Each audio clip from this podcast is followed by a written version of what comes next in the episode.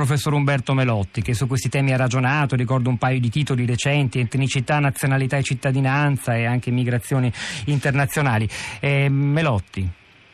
Dunque, innanzitutto vorrei aggiungere all'elenco delle pubblicazioni che lei ha fatto eh,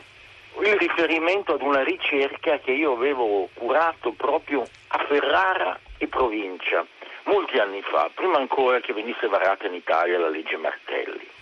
era sulle nuove povertà, nuove povertà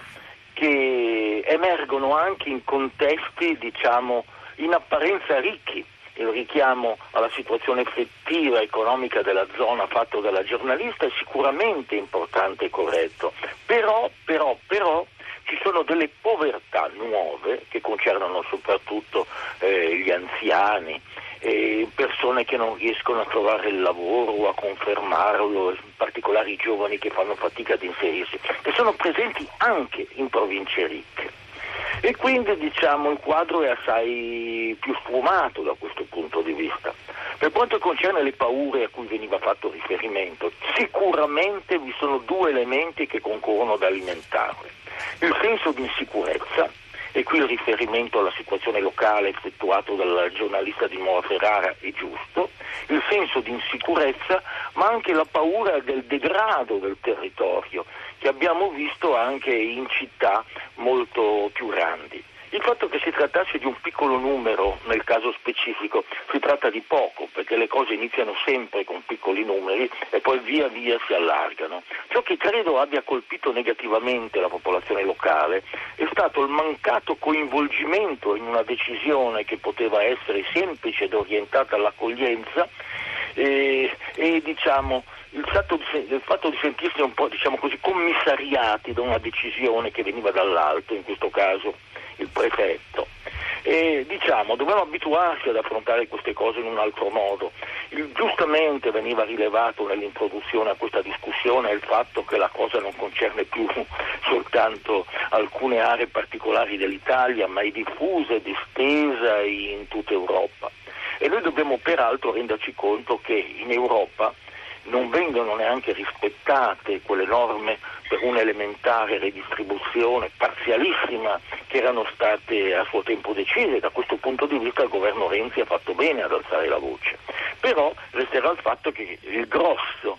di questa accoglienza graverà per un lungo arco di tempo, prevalentemente sull'Italia. Ciò che manca a mio giudizio, è un piano generale di affrontare una situazione che non può essere delegata, per usare il termine giustamente utilizzato dalla giornalista di Mora Ferrara in termini di emergenza. Non c'è un'emergenza eh, che sorga così all'improvviso, ma è eh, l'effetto di situazioni prevedibilissime che hanno cominciato a realizzarsi ormai non da anni ma da decenni e che richiedono quindi un piano di carattere eh, più generale, possibilmente discusso con la popolazione, con le istituzioni locali, eh, farei capire che di fronte ad un fenomeno così generale per, che può avere effetti positivi e può avere effetti negativi, bisogna diciamo eh, avere una disponibilità fondata sul senso della realtà. Melotti, mi sembra che sia il messaggio che possiamo trarre dall'evento di Gorino. La fermo è stato, è stato molto chiaro, nello stesso tempo però c'è un elemento di novità che a Lieti riconduce a una retorica, a un'azione eh, di, di, propaganda. Devo dire che il racconto che ci ha fatto la giornalista Bova eh, di, di questi ultimi giorni a Gorino un po' tende a confermare questa, questa visione delle cose, cioè, c'è, c'è, c'è chi ha avuto un ruolo attivo in commedia o in tragedia.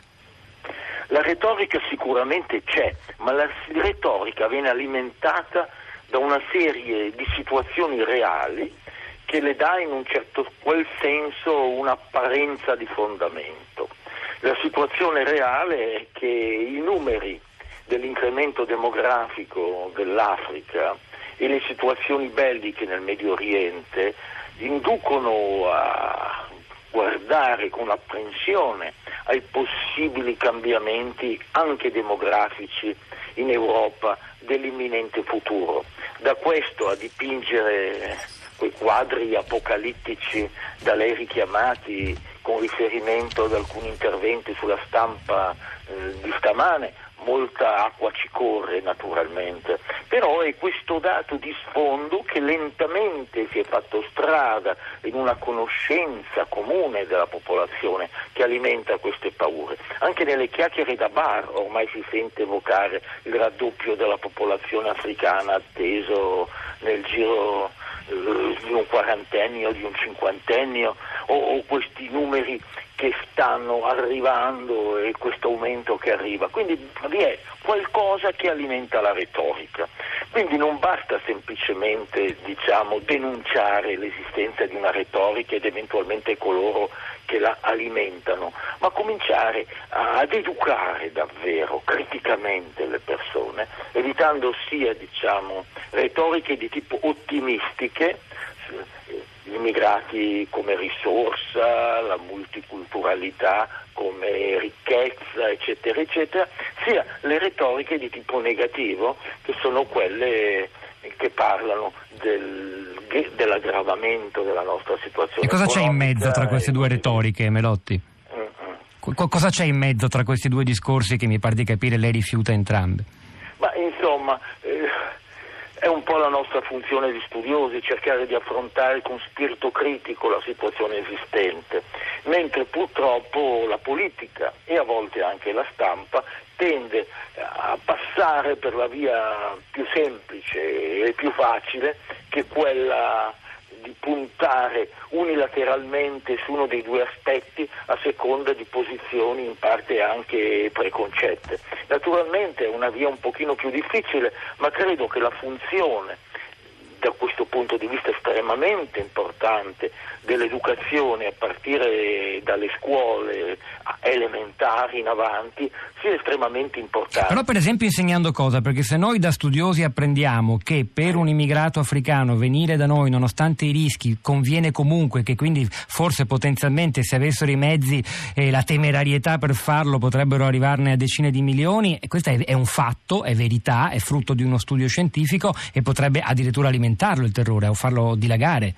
Naturalmente è un'informazione incompleta perché questa situazione vale in una situazione data, in un contesto statico, con le situazioni esistenti attualmente in una parte consistente dei paesi africani, ma in realtà, come del resto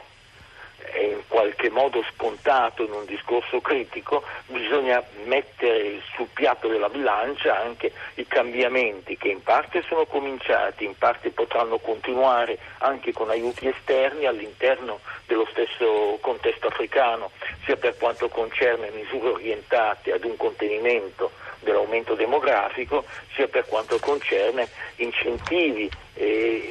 concernenti le possibilità eh, di sviluppo economico e sociale. Ma come dicevo nel mio primo intervento, sicuramente dobbiamo prevedere che la cosa non sarà sicuramente rapida e che quindi non soltanto per alcuni anni, ma per alcuni decenni questo fenomeno in un certo senso comporterà degli effetti significativi